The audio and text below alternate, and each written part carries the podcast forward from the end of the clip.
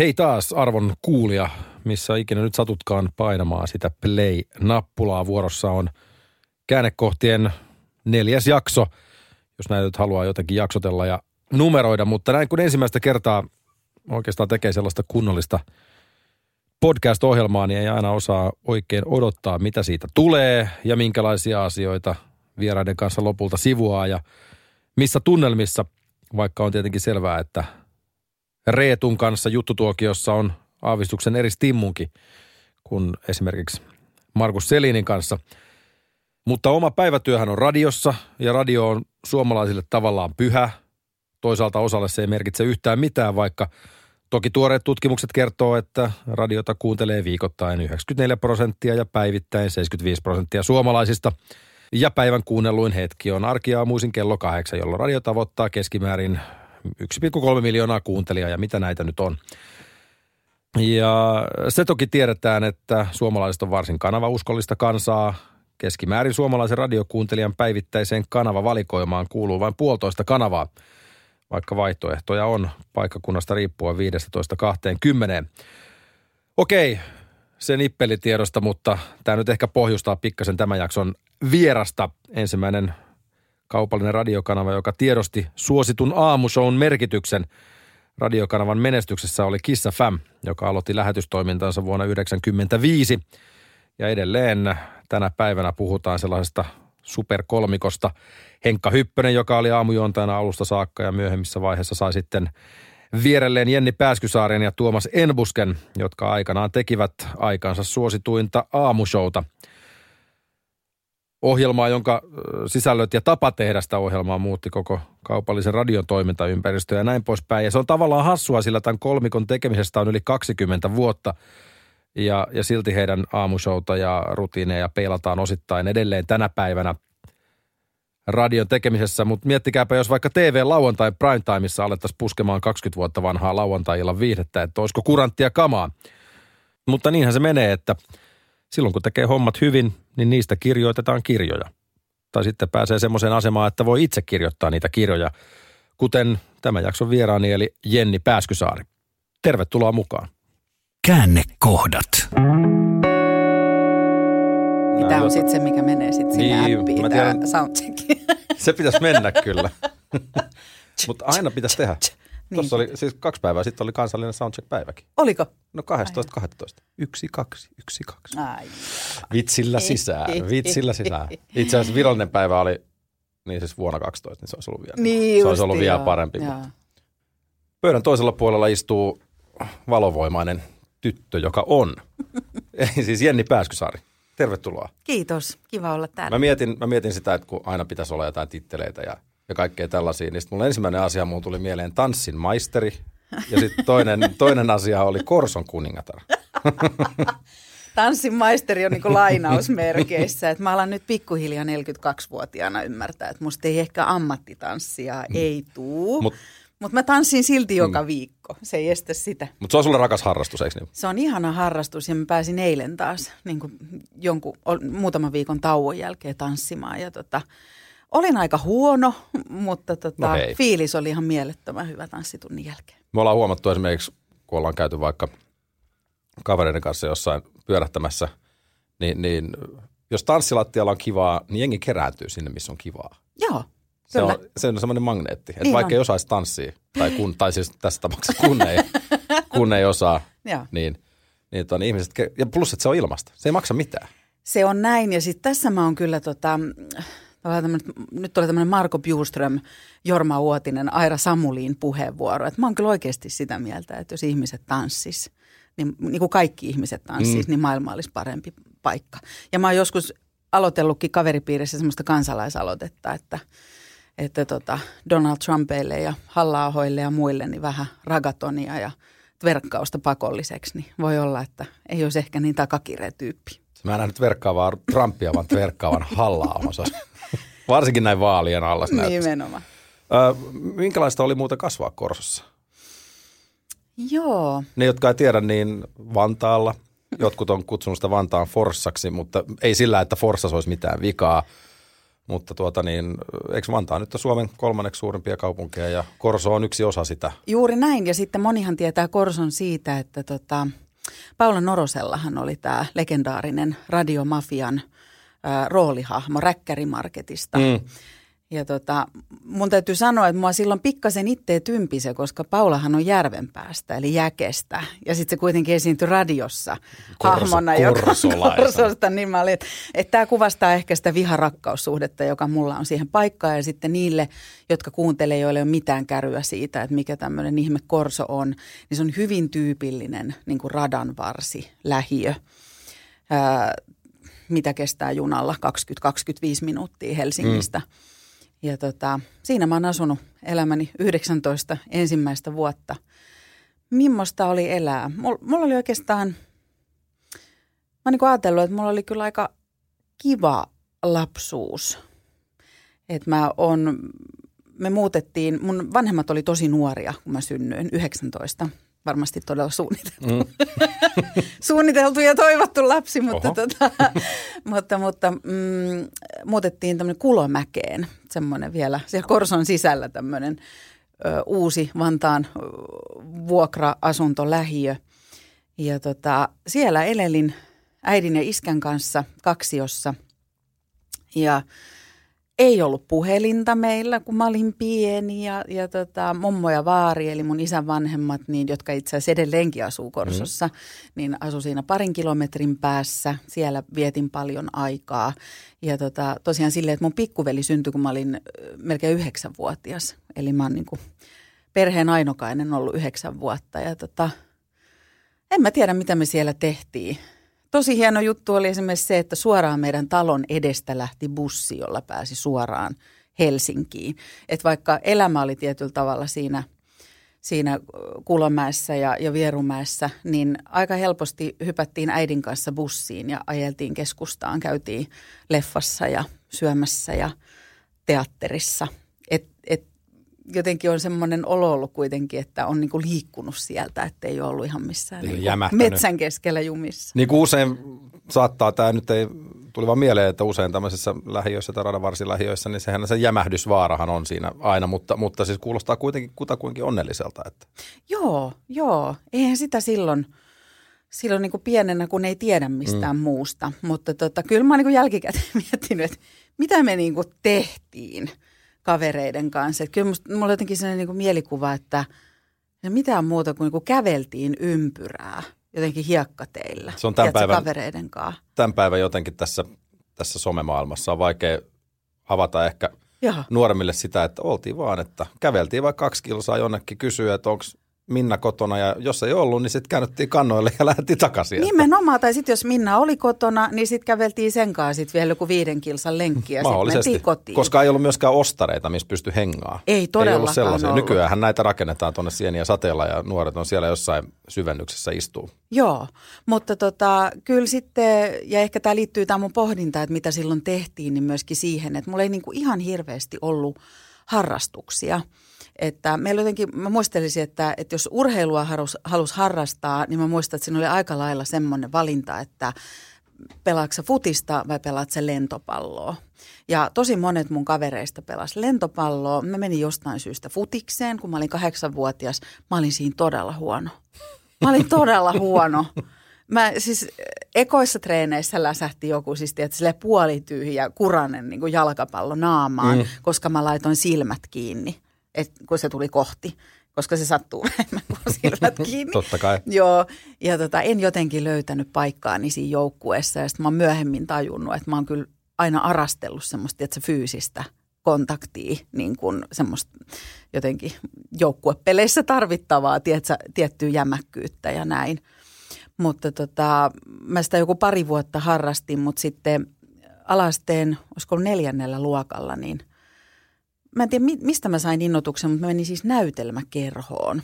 Ja mä oon siitä sanonut aikaisemminkin haastatteluissa, että siinä mulla oli semmoinen olo, että mä olisin tullut kotiin. No mutta se on, jos löytää sellaisen, missä on hyvä olla, niin silloinhan sitä tavallaan pitää jatkaa. Joo. Eiks niin? Joo. Ja mä muistan, että mua jännitti mennä sinne. Että mä olin silleen, että mitähän tästä tulee ja voiko mä nyt mennä tänne ja näin. Mutta se oli kyllä ehkä paras juttu, mitä on keksinyt.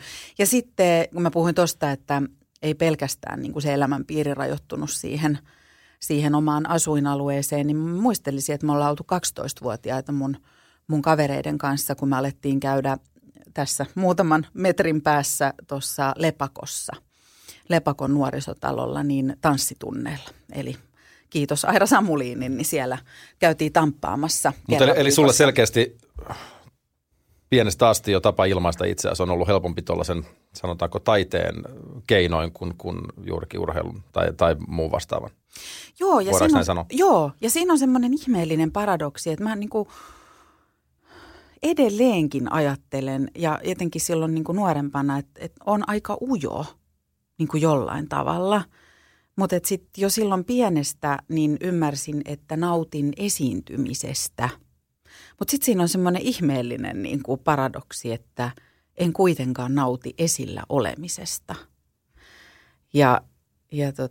No ehkä tanssiminen on sitä, että vaikka me esiinnyttiin paljon meidän tanssiryhmän kanssa, niin enempi mun mielestä ihmisen pitäisi tanssia itselleen. Niin kuin olla välittämättä siitä katseesta, mikä ulospäin. Et siinä on vaan se, että se on niin ihanaa ja siitä tulee niin hyvä fiilis. Ja sitten taas siitä, että mä menin näytelmäkerhoon ja myöhemmin sitten harrastajateatteriin, niin siinä oli semmoinen, että mä sain esiintyä, mutta mä sain tehdä sitä roolin takaa. Mä en tehnyt sitä omana itsenäni. Tällainen fasadi siihen eteen niin. ja sitten olla vähän jemmassa. Joo. Koulun jälkeen, niin kun nyt tässä sivuttiinkin, että teakkiin ei sullekaan. Ei Kallion lukiosta tien toisella puolella, missä teakki suurin piirtein on, niin ei ovet auennut, niin kuin ei kyllä monelle muullekaan. Sinne on käsittääkseni aika hankala päästä tänäkin päivänä edelleen. Niin sun korkeakoulu taisi olla sitten toi Kiss FM-radio. Joo, kyllä. Ja se meni niin, että kun mä en sinne teatterikouluun päässyt, niin sitten jotenkin, mä en tiedä mitä kautta mä törmäsin siihen, että on Laajasalon opisto Helsingissä, jossa on tämmöinen radiolinja, radiotyön linja. Ja siinä on semmoinen juttu, että radiohan on siitä jännä, minkä olet varmaan Juha tässä pari vuoden aikana ymmärtänyt, että radiohan on siitä kiinnostava, että joillekin ihmisille se ei merkkaa yhtään mitään. Se ei liity heidän elämäänsä millään tavalla. Ja sitten joillekin se on kuin paras ystävä. Niin se on korostunut entisestään tänä päivänä kaikkien Spotifyn ja muiden tulon myötä. Joo. Entisestään. Kyllä. Et jotenkin se, että miten tärkeä rooli joillakin ihmisillä tai ohjelmilla voi toisten ihmisten arjessa olla. Ja mulle oli vähän silleen, että meillä on aina kuunneltu radioa tosi paljon. Mä oon kasvanut silleen, että esimerkiksi mä muistan siis alkuperäisen Radio Cityn ensimmäiset lähetykset, Juha Tynkkysen äänen ja Outi Popin äänen. Ja meillä on aina kuunneltu musaa ja kuunneltu radioa. Se oli mulle niin itsestäänselvä asia mun elämässä, että mä en ikinä ajatellut, että mä voisin tehdä sitä niin kuin työkseni. Ja sitten jotenkin, kun törmäsin siihen Laajasalon opistoon, niin mä ajattelin, että no haetaan sinne, että katsotaan, onko se mahdollista. Että vaikeahan sinnekin, ainakin silloin oli päästä. Ja sitten satuin sinne pääsee ja sieltä sitten työharjoitteluun Radio Cityin. Ja sitten muutama viikko ennen kuin koulu oli ohi, niin menin uutistoimittajaksi silloiselle Kiss FM:lle ja siitä sitten luisuin uutisten kautta sinne aamuohjelmaan Hyppösen Henkan kanssa, joka on myös nykyisin rakas aviomieheni, ja sitten Enbusken Tuomas liittyi siihen porukkaan, ja olihan siellä kaikenlaista muutakin viheltäjää. Siinä oli kaikenlaista hiihtäjää, ja ehkä me jossain määrin sitäkin tässä sivutaan, mutta tehän aloititte ensin Henkan kanssa kahdestaan, ja sitten Tuomas Enbuske tuli siihen käsittääkseni vähän myöhemmin. Mennään vähän taaksepäin. Mä tein uutisia, niin Henkka aloitti sen aamuohjelman ihan jonkun muun kanssa. Ja sitten kun se ei oikein toiminut, niin sitten se meni niin, että Henkka teki sitä aamua yksin. Ja mä tein niitä uutisia. Sitten pikkuhiljaa mä siirryin siihen studion puolelle. Itse asiassa se oli tässä seinän takana, missä me nyt Juha istutaan. Niin mä siirryinkin sitten siihen studion puolelle tekemään niitä uutisia. Ja sitten se meni niin, että Henkka siinä välillä, kun mä tein niitä uutisia, niin avasi kuitenkin mun mikin. Ja sitten aina kun mä nauratti sen jutut, niin sitten tavallaan tuli sinne niin kuin eetteriin. Että mä aloitin niin Henkan jutuille naurajana. Joo, eli se otti tulitukea niin kuin omille jutuilleen sulta. Nimenomaan. Ai, miten hieno taktiikka. Että mä sain puhua ne uutiset Ja muuten mä sitten pääasiassa niin kuin naureskelin hänen jutuilleen. Mutta pikkuhiljaa mä aloin vastailemaan niihin juttuihin ja mä alettiin miettiä niitä yhdessä ja rakentaa niitä yhdessä. Ja sitten se jotenkin sai silleen rauhassa kasvaa ja kehittyä se juttu. Ja sitten tuli Tuomas ja muut kumppanit siihen. Te teitte kuitenkin silloin aikanaan ne vuosituhannen vaihteen molemmin puolin niin kaupallisen radion ylivoimaisesti suosituita aamulähetystä. Ja se mullisti oikeastaan radion tekemisen, mitä lainalaisuuksia vieläkin jotkut laittaa pöytään, että silloin kun Henkka ja Jenni ja Tuomas teki, niin silloin, ja tästä on nyt 20 vuotta aikaa, niin mutta tiedätkö sä, mä lohdut. Mutta oikeasti se muutti koko kaupallisen radion toimintaympäristöä, ihan niin kuin kaikkia niitä aspekteja, mitä tähän radioon nyt sattuu kuulumaan tänä päivänä. Mutta se, mikä mua niin kuin kiinnostaa, niin miten sitten, kun se suosio niin kuin räjähti ja se avautui teille, niin miten se avautui teille se suosio? Jos mä oon ihan rehellinen, niin se on avautunut vasta jälkikäteen. Näiden kommenttien myötä, mitä sä sanoit. Että se on niin oma maailmansa, ja jos nykyään puhutaan niin paljon näistä kuplista, niin se jos mikä on kupla.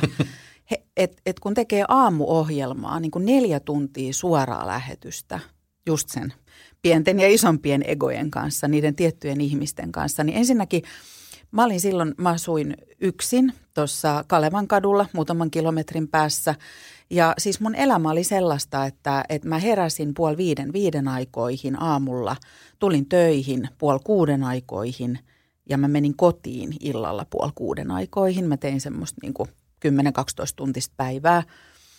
Mä kävin 9 nukkumaan ja sitten ehkä kerran viikossa tai kerran 2 viikossa mä tein niin, että kun mä menin kotiin 5:30 illalla, niin mä kävin saman tien nukkumaan ja nukuin aamuun asti. Keskiviikkoisin tuli Ally McBeal-niminen TV-sarja. Silloin mä revittelin ja valvoin 10:00. Mulla ei ollut kauheasti siis sosiaalista elämää. Mun sosiaalinen elämä oli tässä töissä, mikä sopikin siis vähän reilu parikymppiselle ihmiselle. Mutta siinä tulee semmoinen...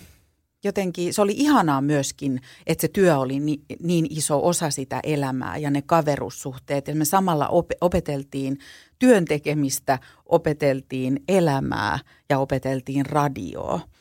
Ja kuten itse sanoit, että se mun korkeakoulu oli se radio, niin se todella oli. Se oli siis työelämään, koska se oli sitä, että miten tehdään niin kuin tasavertaisesti, tasa-arvoisesti töitä tiimissä, miten...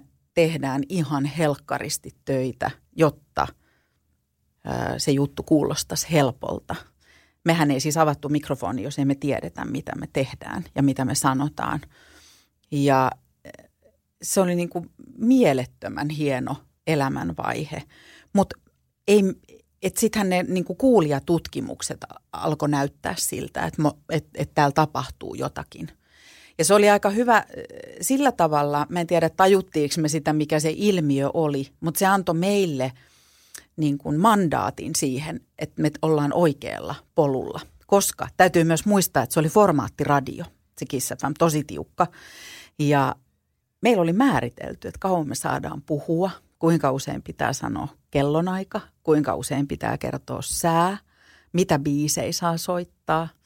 Ja me rikottiin melkein kaikki säännöt ja vähän oltiin niin kuin pääkonttorissa vähän hiessä, että mitäs siellä tapahtuu.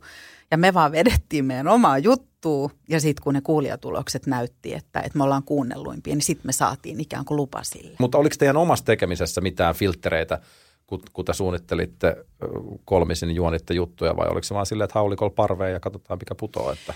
No kyllä mä niin kuin koen, että siihen meillä oli aika vapaat kädet.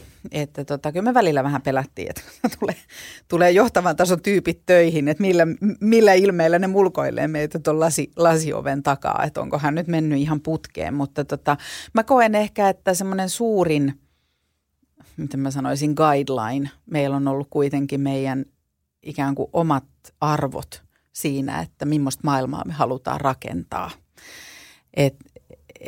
Et jotenkin... Niin kuin mä sanoin, että me opeteltiin myös elämää ja maailmaa ja työn tekemistä siinä ja ystävyyttä ja kaikkea Tuomaksen ja Henkan ja muiden kanssa siinä samaan aikaan. Niin ehkä se oli se sen meidän vahvuus, me oltiin kaikki niin erilaisia, niin silloin siinä kehkeytyi semmoinen, että mä nyt sanon esimerkki, joka saattaa kuulostaa vähän tuulesta temmatulta, mutta en tiedä törmäsittekö kun tämän seksuaalinen häirintä niin kuin keissin tiimoilta Enbusken Tuomas kirjoitti kolumnin. Ja sitten siellä on niin kuin lause, että hänellä on yksi työkaveri, kenen kanssa hän on tehnyt vuosikausia töitä ja ei ole ikinä niin kuin kuullut minkäännäköistä halventavaa kommenttia, ei vastakkaisesta sukupuolesta, ei seksuaalisista vähemmistöistä eikä muista. Ja hän viittasi Henkkaan. Eli mä oon niin kiitollinen siitä, että mä oon niin kuin ton kaltaisten ihmisten kanssa päätynyt tekemään töitä. Ja mä sanon, että me ollaan oltu niin kuin erilaisia, tultu erilaisista lähtökohdista, mutta me ollaan ikään kuin itse rakennettu joku semmoinen, että ihan kaikki ei mene läpi. Ja valinnat, aihevalinnat, mielipiteet, muut, niin ne menee aikamoisen prässin läpi. Et sun pitää pystyä perustelemaan omat mielipiteet ja reaktiot ja tunteet.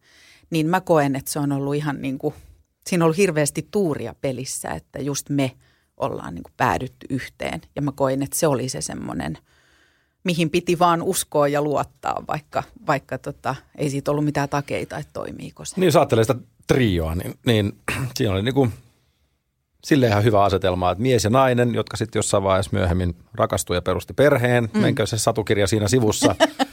Ihan hyvä sellainen, tai mikään satu, totta. Ja sitten yksi hullu keksijä, joka tuli toki. Tuomas on mun mielestä vähän semmoinen, mä en tunne häntä mitenkään henkilökohtaisesti, totta kai työn kautta tavannut, mutta sellainen todella poliittisesti korrekti ja oikeassa paikassa ei korrekti.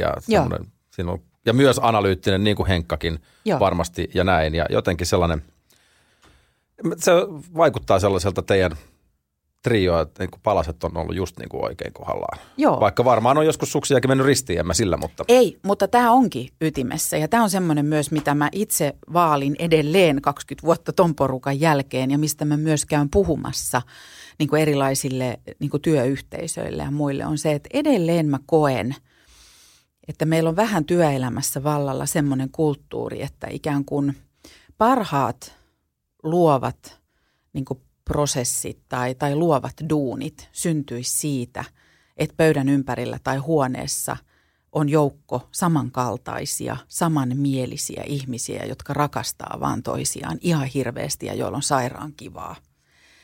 Ja mä oon sitä mieltä, että siitä ei todellakaan synny parhaat ideat. Ja tämä on se syy, minkä takia nykypäivänä pitää niin kuin ihan kyllästymiseen asti niin kuin toitottaa diversiteetin puolesta. Mä oon sitä mieltä, että parhaat jutut syntyy, mitä erilaisempia ihmisiä on siinä huoneessa.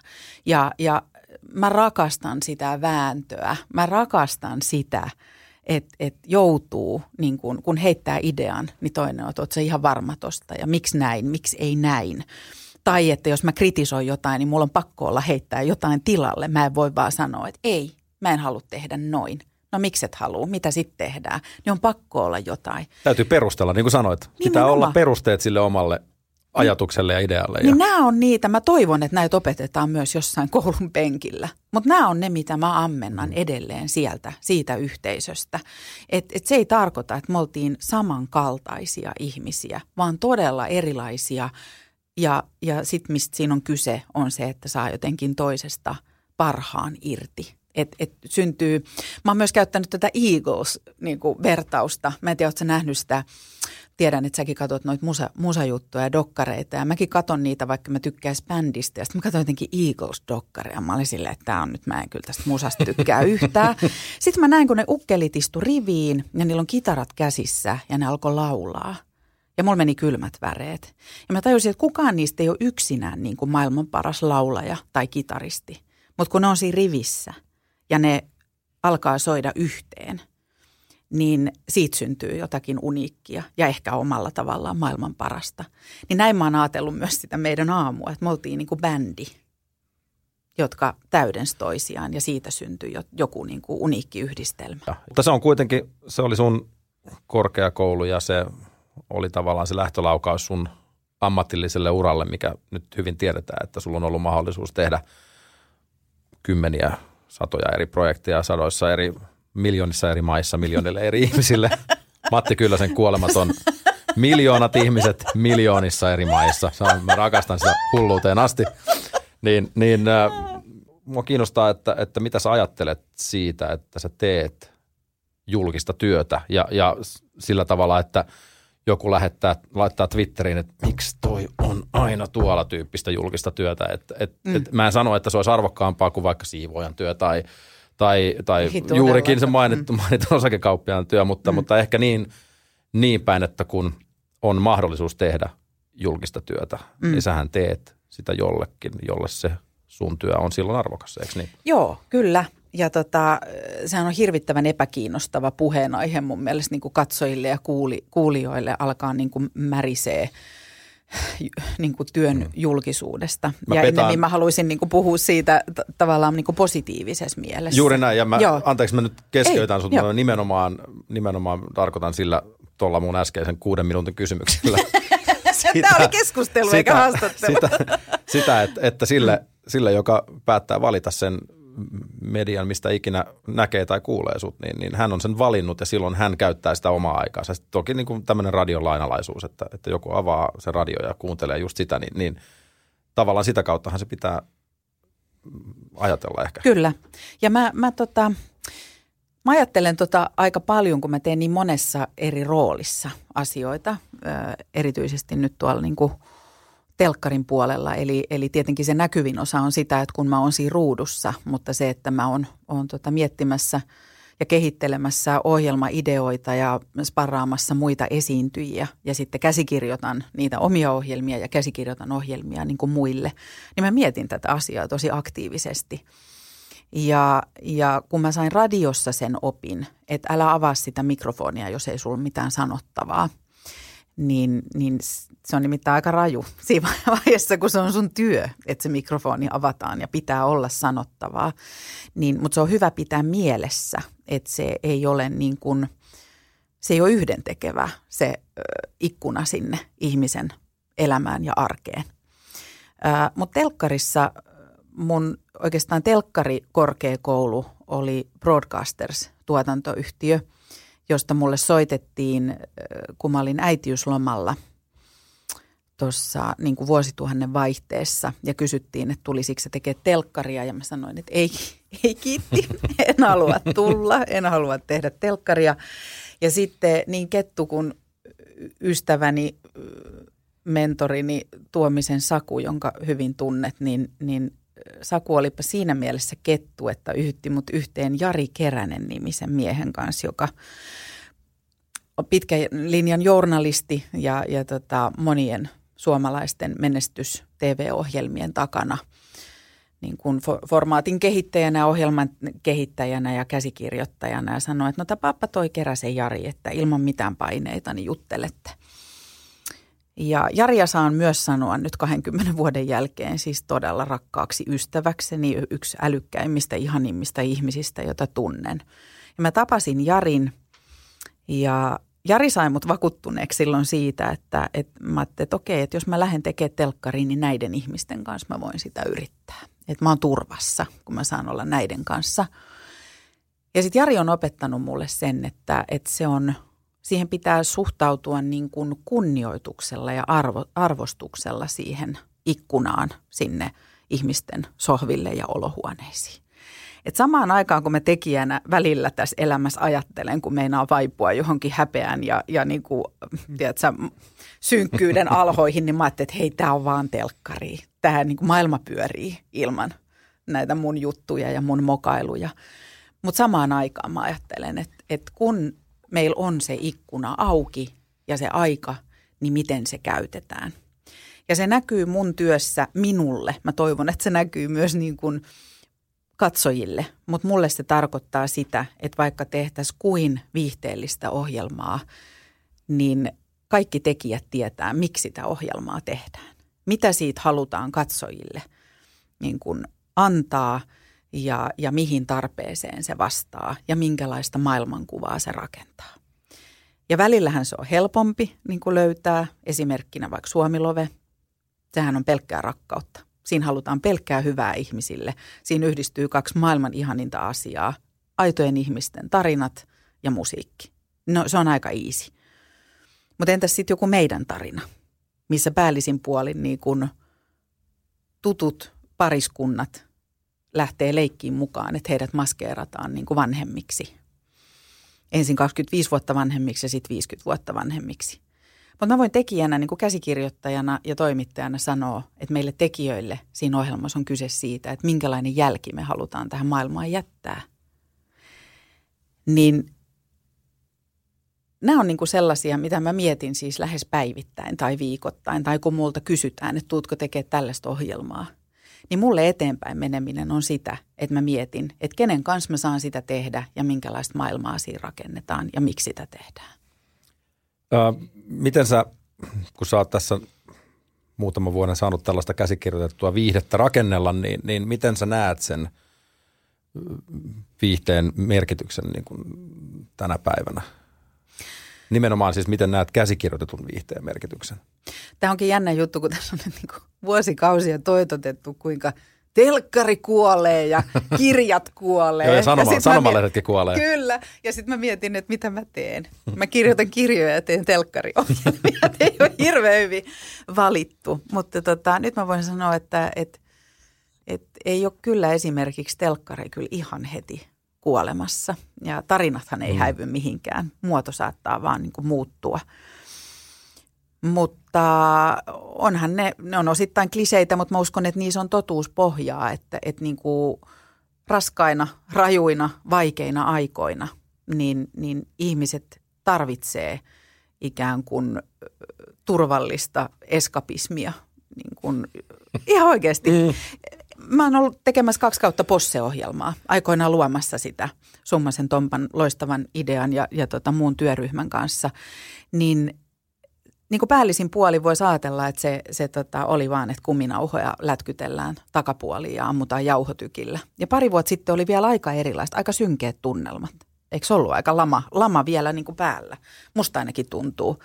Niin me haluttiin silloin tekijöinä, että se on se hetki viikossa, kun niin kuin ihmisten, perheiden ei tarvitse miettiä niitä arjen murheita ja synkkiä asioita. Et kun sä tulet duunista himaan, perhe kokoontuu, sä voit nojata taaksepäin, nostaa jalat pöydälle ja niin kuin viihdytetyksi ja yllätetyksi.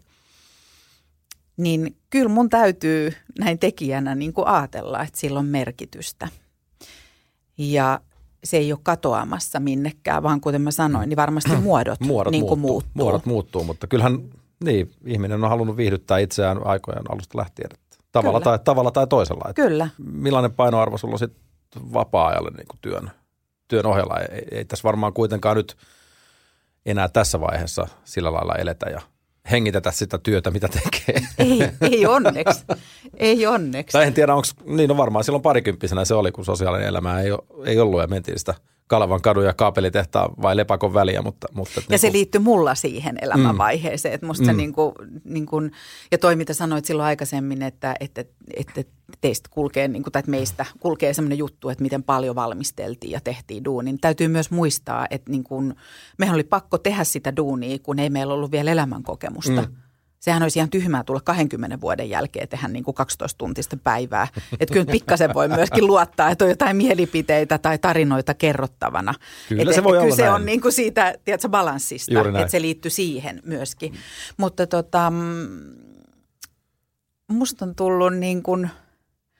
Musta on tullut hyvä tyttö ja iso tyttö sanomaan ei ja pitämään omista rajoista kiinni. Että mulle ylipäätään vapaus on tosi tärkeä arvo ja se linkittyy tietenkin vapaa-aikaan. Eli mä oon hyvä pyhittämään asioita. Ja ehkä silleen, jos mä niinku, silleen isoja linjoja ajattelen, niin mä on yrittäjä, eli mulla on oma osakeyhtiö, jonka kautta teen kaikki työt, mitä teen. Kirjat julkaisen ja teen TV-ohjelmat ja käsikirjoitukset sitä kautta ja puhekeikat. Boss lady. Niin. Ois sä nykypäivänä termeeksi. Mä oon toimitusjohtaja. Hashtag, voisitko boss lady. terkkuja Veitolan Marialle, kyllä. Me ollaan opittu käyttämään näitä termejä. Kiitos Marian muun muassa, mutta niin siihen liittyy se, että kyllä mä myönnän, että mä teen aika paljon töitä niin kuin keväällä ja syksyllä. Ja just, tiedätkö, tämä on ehkä vähän kornia, mutta siis just laskin, että toissapäivänä tuli vuoden 2017 kohdalla semmoinen, että mä oon tehnyt 56 eri televisio-ohjelmaa tänä vuonna. niin kuin pelkästään ruudussa. Vuonna 2017. 56 TV-ohjelmaa. Et ne, jotka sanoo, että aina se on siellä, niin voimia teille. Mutta tästäkin mulla on muuten yksi story, mä voin sen kohta sanoa, mutta mulle on niin kuin vapaa-ajalla ja yksityisyydellä tosi iso merkitys. Eli vaikka teen keväällä ja syksyllä tosi paljon töitä, mä yritän pitää pitkän kesäloman ja nyt mä jään pitkälle niin kuin joululomalle, talvilomalle. Ja sitten arkisin mä pyrin, että mä en avaa tietokonetta. En oikeastaan niin kuin lasten valveillaoloaikana, eli 5 ja 9 välillä. Ja sitten jos avaan, niin sitten vasta silloin, kun on mennyt nukkumaan. Ja mä oon yrittänyt nyt viimeiseen asti sitä, että mä en avaisi sitä enää iltaisin. Ja tarinahan kertoo, että sun haitarihan ei sängystä nouse alle 50 tonnin kuin projekteista. No, hei kuule, niin. Ei riitä. Leikkinä. Niin. Mutta mun piti sanoa vielä tuosta, kun sanoit, että tästähän aina muuten puhutaan. Tämän Pimi ja Vappu puhuu tästä ja Paasosen Heikki ja Leppilammen Mikko ja muut. Ja tästä oli tehty joku lehtijuttukin, että oli laskettu, että miksi niin kuin samat naamat pyörii ja tekee tämän TV-ohjelmia ja näin. Mutta sitten mä niin kuin yritän siinä pitää itse pään kylmänä, kun just vedettiin nauhalle, vedetään hatusta ohjelmaa, jonka mä juonan ja käsikirjoitan ja lähin siitä nauhoituksesta silleen, että kiitti, moi, niin yksi nainen siitä yleisöstä, niin se otti mua tälle käsivarresta kiinni ja se katsoi mua silmiin. Ja sitten se oli näin, kuule missä sä oot ollut kaikki nämä vuodet? Ihanaa, että sä oot takaisin. Ja samaan aikaan mulla pyörii ruudussa varmaan, niin kuin tiedätkö, Poppenrollin uusinnat niin kuin 80 kertaa. On Suomilove, on meidän tarinaa. Ei ole näkynyt sitten Korkojen kerran ohjelmaan, että ihanaa kun oot takaisin. Niin nämä on myös mun mielestä välillä vähän semmoisia mantroja, mitä hoetaan. Mä ajattelin, että mä teen ihan mitä mua huvittaa. Mun mielestä käännetään aina sama yleisö. Että aina te ootte aina siellä sama ruudun yleisö. Toisella puolella. Että hoidetaan se ja kuvataan vaan niitä. Nimenomaan. No sä okei, sä vähän tuossa sivusitkin sitä sivulauseessa ja sä oot pitänyt sun työn ja vapaa- ja yksityiselämän aika kivasti erillään. Et sua ei nyt ihan hirveästi ole tuolla torstaipäivän julkaisussa näkynyt esittelemässä vaatekaappia. Ei. Ja näin, mutta se minkä sä myös teit tuossa vuosi pari sitten, niin tää on sen ujon someboikotin. Joo. Mä ihan viimeiseen asti ikään kuin yritti puolustella sitä, että miksi mä oon Facebookissa tai Twitterissä, vaikka mulle tulee siitä enemmän paha mieli kuin hyvä mieli. Ja toimittajana mä pystyin silloin perustelemaan sen niin, että täytyyhän mun tietää, mistä ihmiset puhuu. En mä muuten löydä mitään aiheita, että mähän on ihan ulalla. Ja sitten mä kuitenkin ajattelin, että no mä kokeilen, että katsotaan, että onko mä ihan pihalla ja onko mä ihan ulalla. Ja mä en ehkä itse pysty nyt ihan täysin niin kuin arvioimaan. Voi olla, että on paljon ihmisiä, jotka ajattelee, että mä oon aivan kujalla ja en tiedä mistään mitään. Mutta jos mä en olekaan ihan kassalla, niin mun ajatus ja oivallus tämän 1,5 vuoden niin kuin somettomuuden jälkeen on se, että ei ole mitään keskusteluja. Kansa ei raivostukaan. Ei. Eikö? Ei ole mitään parempia bileitä, Juha, missään. Siis kansa ei raivostu. Ei. Kaikki ei mennytkään, vaikka Lööppi niin sanoi. Se on yksi hienoimmista Lööppeitä. Jos joku muistaa, musta etusivu Ilta-Sanomissa. Kaikki meni. Niin ei oo mitään, mistä pitäisi olla niin kuin huolissaan, että jää sivuun. Mä voin lohduttaa. Mitä eroa siinä Kallion ilmaisutaidon lukion Jennissä on Jenni 42? Itsensä etsiminen ja itsetunnon rapiseminen ja itsensä pienentäminen ja niin kuin etsikkoaika, niin kyllä se enempi keskittyi mulla siihen varmaan 20 tienoille. Ja sitten ne kipuilut, niin ne on kantanut siihen, että mä uskon, että mä oon nyt 42-vuotiaana niin kuin tietyllä tavalla lähempänä sitä lukioikäistä Jenniä, että mä olin välissä aika kateissa. Oli niin järkyttävä, tiedätkö, miellyttämisen halu. Niin kuin mun luki otsassa niin kuin hevosen kokoisin kirjaimin, että rakastakaa mua, tykkäätte häntä musta.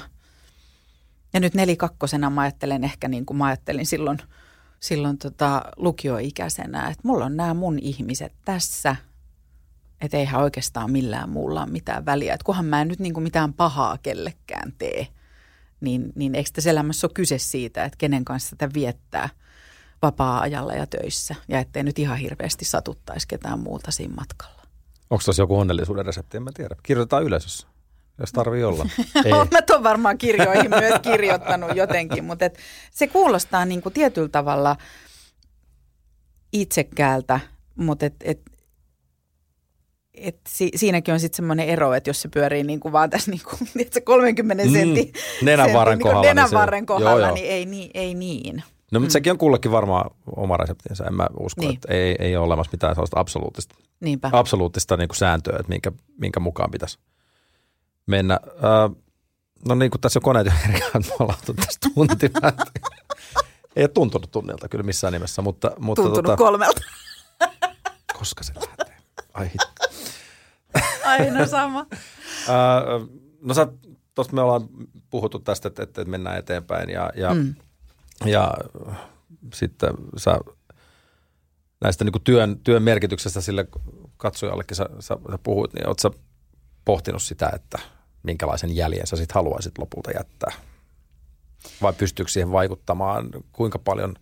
No omilla teoilla varmaan eniten, mutta missä määrin, niin se on sitten eri asiat.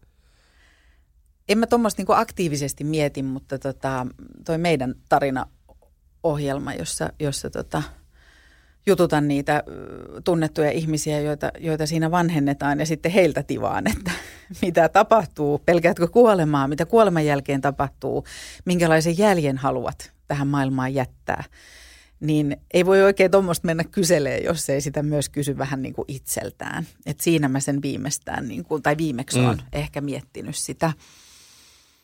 Ja tässä mä oon ehkä vähän karu, koska mä ajattelen, että ei meistä kyllä tänne ihan hirveästi mitään jää. Et ei mun tekemisiä niin kuin jää monikaan, kuulkaa, kaipaamaan. Ja se sama liittyy muuten tuohon someen. Se, että mä lähden somesta, niin sitä edes ihmiset huomaa. Somesodat ei yhtä ihmistä kaipaa. Ihan reellisesti. Mä uskallan väittää näin, että me tehdään tätä nyt 14. päivänä joulukuun torstaita. Niin kerro mulle, mikä oli maanantai Ilta-Sanomien lööppi. Juuri näin. Kukaan ei tiedä. Ketään ei kiinnosta. Tämä on niin lohdullista välillä. Silloin kun mokaa tai tiedät sä, niin kun joku heittää jotain kuraa, niin mä oon väli silleen, että sillä ei ole mitään väliä, koska ei ketään kiinnosta niin kuin mun jutut. Kekkonen jätti pienen jäljen. No. Hänkin aika pitkän uran teki kuitenkin. Okei, mutta siis joo, mutta näin mä niin kuin aattelen. Niin silloin mä aattelen, että jos mä jonkun jäljen tähän haluan, tähän niin kuin maailmaan jättää, niin mä ajattelen niin, että mä haluan, että mun läheiset muistaa, miltä mä tunnun ja minkälainen fiilis mun lähellä oli olla. Tämä on niinku oikeastaan ainoa, milloin mitään väliä. Sitten jos mä niinku heidän elämästä poistun ja ne on silleen ihan sama, en huomaa, niin sitten on kyllä mennyt vähän pieleen. Mutta noin mä niinku oikeasti ajattelen. Ja tohon liittyy se ajatus siitä, että mä niinku en halua myöskään satuttaa ihmisiä tässä matkan varrella. Että mä niinku yritän pitää lähipiiristä huolta, mutta en myöskään jättää ikään kuin maailmaa miinukselle, niin sanotusti. Jenni Pääskysaari, kiitos oikein paljon. Kiitos, Juha.